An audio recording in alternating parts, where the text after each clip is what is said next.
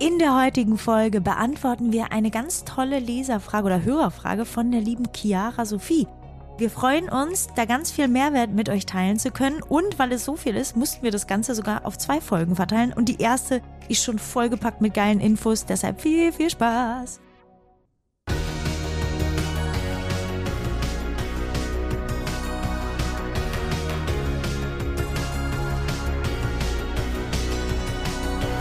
Partner dieses Podcastes ist die Bludenta GmbH mit dem Flash Zahnaufhellungssystem. Ja, liebe Anne, wir haben eine Leserinnenfrage bekommen, die ich direkt mal vorlese. Und zwar fragt die Chiara Sophie. Hallo ihr Lieben. Zuerst mal vielen Dank für eure tolle Arbeit. Ich glaube, es gibt keine Podcast-Folge, die ich mir nicht schon mehrfach angehört habe. Anne, was sagst du dazu? Mehrfach angehört? Äh, Freue mich natürlich mega. Vielleicht sollten wir langsam mal Merch für Küste und Kiez machen. Was meinst du? Ja, ja, das können wir mal machen. Aber ich als, als Zahnmensch muss sagen, ey, du bringst unsere Statistik durcheinander, wenn du uns mehrfach hörst. nein, nein, das ist natürlich super. Also finde ich klasse. Mega. Ich habe eine Frage. In einem eurer Podcasts sagt ihr, dass 50% der Zahnärzte über 50 sind. Glaubt ihr, daher macht es Sinn, sich momentan direkt nach dem Studium niederzulassen, also mit Ende 20, Anfang 30? Oder haltet ihr es für smarter, noch ein paar Jährchen angestellt zu bleiben, da es in den kommenden Jahren wesentlich einfacher sein wird, einen Patientenstamm aufzubauen? Eben wegen der oben genannten Entwicklung. Ich würde mal gerne eure Meinung dazu hören, weil mein Partner gerade mit dieser Entscheidung zu kämpfen hat. Viele liebe Grüße, Chiara. Hallo liebe Chiara. Ich glaube, Christian, das ist eine ganz individuelle Entscheidung und da kann man leider nicht eine Pauschalantwort treffen. Ich habe immer gesagt, wenn ich heute nochmal die Zeit zurückdrehen würde, würde ich es eigentlich ganz genauso machen, weil ich habe durch mein Angestelltenverhältnis auch einfach viele Sachen lernen können. Und das war total schön, also dass ich da so viel mitnehmen konnte.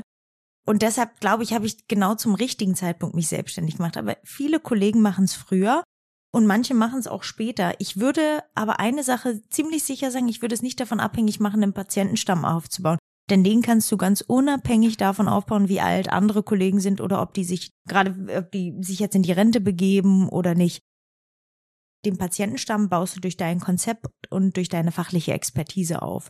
Das ist also eine rein persönliche Entscheidung, ob sich dein Partner schon ready fühlt, selbstständig zu sein. Fachliche Kompetenz, unternehmerische Kompetenz sind für mich hier die ausschlaggebenden Punkte zu sagen, hey, ich bin jetzt in der Lage dazu. Ja, ich glaube, dem ist wenig hinzuzufügen. Ich kann es aber nochmal mit ein paar, ja, ich sag mal, Zahlen, Daten, Fakten vielleicht versuchen. Sie hat absolut recht und hat auch richtig gut zugehört. Über 50 Prozent, ich glaube mittlerweile sind 55 Prozent aller Zahnärzte sind und Zahnärztinnen sind in Deutschland über 50.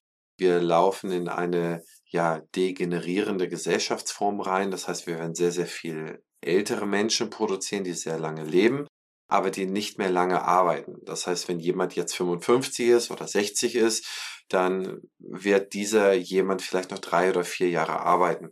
Das führt zu dem Punkt, dass aktuell an jedem Tag in Deutschland drei Zahnarztpraxen schließen. Und nur eine von diesen drei Zahnarztpraxen hat einen Nachfolger. Das heißt, zwei schließen ohne Nachfolger. Aktuell schon. Während wir hier sprechen, schließen drei Praxen ab. Ja? Beziehungsweise eine findet noch einen Nachfolger.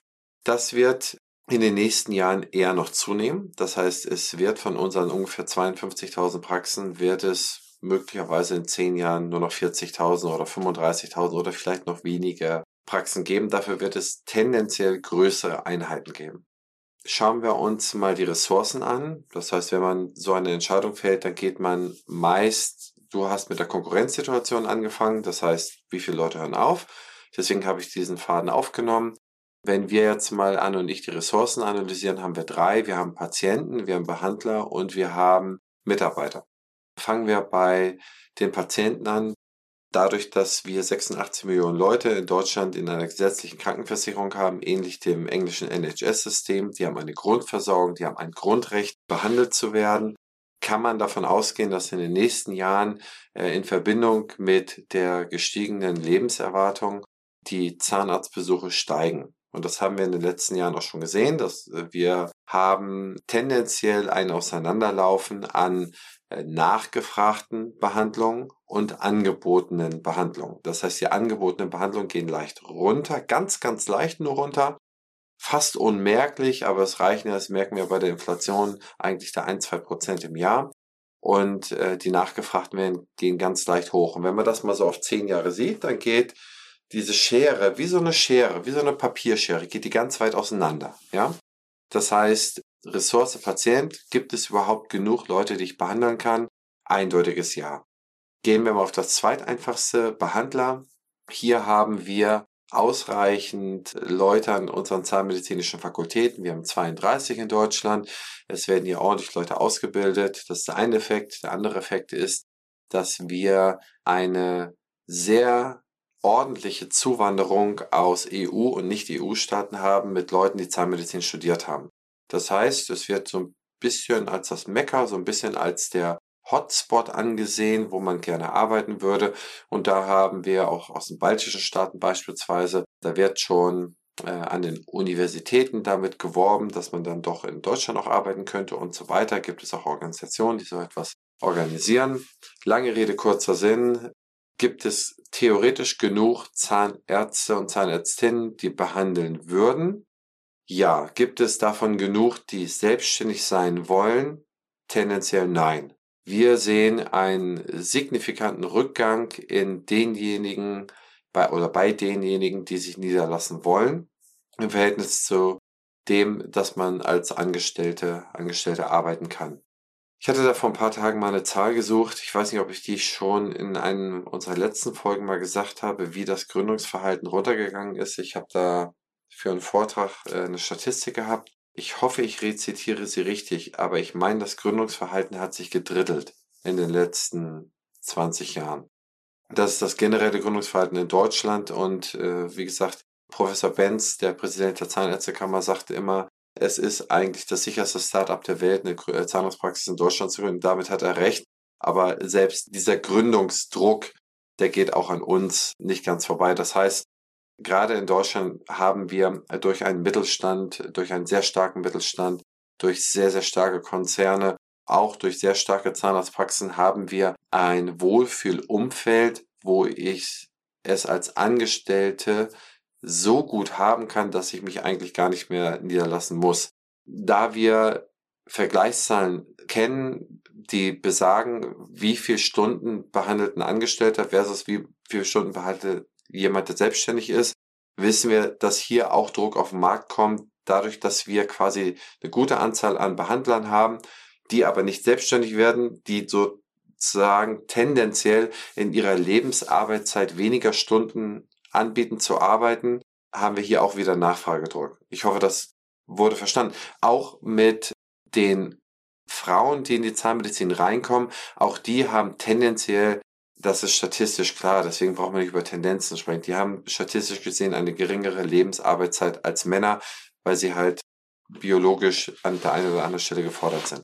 Kommen wir zum letzten Punkt, der in dieser Ressourcenbetrachtung interessant wäre, und das sind die Mitarbeiter. Und hier haben wir unser größtes Problem. Einmal Demografie, wir haben viel zu wenig Junge, viel zu viel Alte, ne? sprich Leute, die aus dem Markt rausgehen und zu wenig, die nachkommen. Erstes Problem. Zweites Problem, wir haben eine zunehmende Akademisierung in Deutschland. In den letzten 50 Jahren haben unsere Schulen den Kindern erzählt, ey, ihr müsst studieren gehen und Handwerk ist scheiße. Und wenn du das lang genug erzählst, dann hast du halt Kohorten, die halt einfach kein Handwerk mehr lernen. Das ist der zweite Effekt, der kommt. Und diese beiden Effekte zusammen sorgen dafür, dass wir tendenziell zu wenig, und hier kann man einschieben, signifikant zu wenig Leute haben, die in der Zahnmedizin als Fachangestellte arbeiten können. Und man kann eigentlich jetzt schon sehen, dass so in, in zehn Jahren von jetzt ab an eigentlich so eine ZFA mehr verdienen müsste als ein angestellter Zahnarzt. Ich kenne das schon in einigen Praxen, wo das so ist, aber das sind immer noch Ausnahmefällen. Aber meistens bildet es sich so heraus, dass das knappe Gut, es ist ja ein Markt, ne, ein, Ange äh, ein Markt besteht aus Angebot und Nachfrage und äh, zu einem Markt gehört, dass es immer knappes Gut gibt, sonst wäre es kein Markt. Ne? Wir könnten, wir beide könnten keinen Markt über Sand am Ostseestrand aufmachen, weil es da genug von gibt. Das heißt, das knappe Gut, um das gezehrt wird, ist dann die oder der ZFA. Und hier müssen wir halt über die nächsten Jahre schauen, entsprechend Quereinsteiger zu generieren aus anderen Branchen, aus degenerierenden Branchen wie Einzelhandel, wie Banken, Versicherungen noch nicht ganz, aber ich gehe auch davon auf, dass die degenerieren dass wir aus diesen Degenerationsbranchen halt Leute in unsere Gesundheitsbranche reinziehen, je besser uns das gelingt, je besser wir Quereinsteiger onboarden können, können wir dieses Problem lösen. Aber das sind die Gedanken, die man sich machen muss. Auf die Frage zurückzukommen. Das sind die Zahlen, Daten, Fakten. Das Persönliche hat Anne schon alles gesagt. Und jetzt kannst du eigentlich selber die Entscheidung für deinen Lebenspartner treffen und ihn da reinpushen. Auf jeden Fall. auf jeden Fall. Ähm, meine Erfahrung ist, äh, rückblickend äh, in vielen Gesprächen mit vielen Leuten und meine ganz persönliche anekdotische Erfahrung, wenn ich mich immer über was geärgert habe, ist, dass ich das zu spät gemacht habe. Rückblickend betrachtet würde ich immer sagen, ey, das gleiche hättest du schon drei Jahre früher machen können. Egal, was es war. Ne? Aber das Leben ist auch irgendwie immer so, dass es interessanterweise immer zu dem Punkt auch einen zurückführt. Nur man hat irgendwie, wenn man älter wird, nicht mehr ganz so viel Mut, viel Geld aufzunehmen, sich Problemen zu stehen, ein Risiko einzugehen, ein, ein Risiko einzugehen, was du dir mit auf die Platine mit ins Bett nimmst abends und wo du drüber nachknabberst. So als Angestellter hast du es einfach. Du setzt dich abends hin, trinkst deinen Wein und bist glücklich und hast das und hast nicht zu viele Sorgen, zumindest beruflich nicht. Als Selbstständiger nimmst du das halt immer mit. Und damit lernt man auch irgendwann umgehen, aber es ist schon eine Änderung. Also, lange Rede, kurzer Sinn. Je jünger du bist, desto weniger siehst du diese Sorgen, desto weniger spürst du die Sorgen. Je besser kannst du sie wegatmen, kannst die Erfahrung machen, so dass du später, wenn du sorgenvoller wirst und sicherheitsbedürftiger wirst, dass du mit deiner Erfahrung eigentlich das überkompensierst. Insofern wäre meine Empfehlung, äh, kommt aus dem Studium, muss er seine Assistenzzeit machen, sollte handwerklich gut sein. Das heißt, lieber nochmal für ohne Geld bei einem Top-Behandler hospitieren für ein Jahr oder für ein halbes, richtig, richtig gut sein und dann äh, betriebswirtschaftliche Kurse machen und am besten schon unter 30 in die Gründung. Das wäre das Beste. Jetzt kommt die Werbung. Bevor wir weitermachen, möchte ich euch Kurs Crocodile vorstellen, eine E-Learning-Plattform für Behandler und das ganze Praxisteam. Crocodile bietet über 200 Kurse, die euch dabei helfen, euer Wissen zu erweitern und eure Praxis voranzubringen. Mit dem Gutscheincode PF23 könnt ihr einen vollen Testmonat kostenlos nutzen. Und was noch besser ist, das Team-Abo ermöglicht es euch, bis zu 20 Mitarbeiter in eurer Praxis am Lernen teilhaben zu lassen. Nutzt die Gelegenheit und testet das Angebot auf crocodile-health.com. So, Anne, jetzt habe ich wirklich zehn Minuten dünnes gesammelt, jetzt bist du dran. Ja, aber das war ja ein mega Mehrwert. Nee, war mega. Also totaler Mehrwert. Ähm, ich würde mich dem auch wirklich anschließen. Also ich glaube, dass es total gut ist, wenn man so, so jung wie möglich in der Gründung ist, weil, und das darf man nicht vergessen, gerade während der Gründung erfordert es unheimlich viel Zeit und Kraft. Und wenn ich das jetzt vergleiche, und das sind bei mir gerade mal irgendwie zwei, drei Jahre, und es geht jetzt gerade darum, ob wir vielleicht nochmal ein zweites Dandyland im Ausland machen.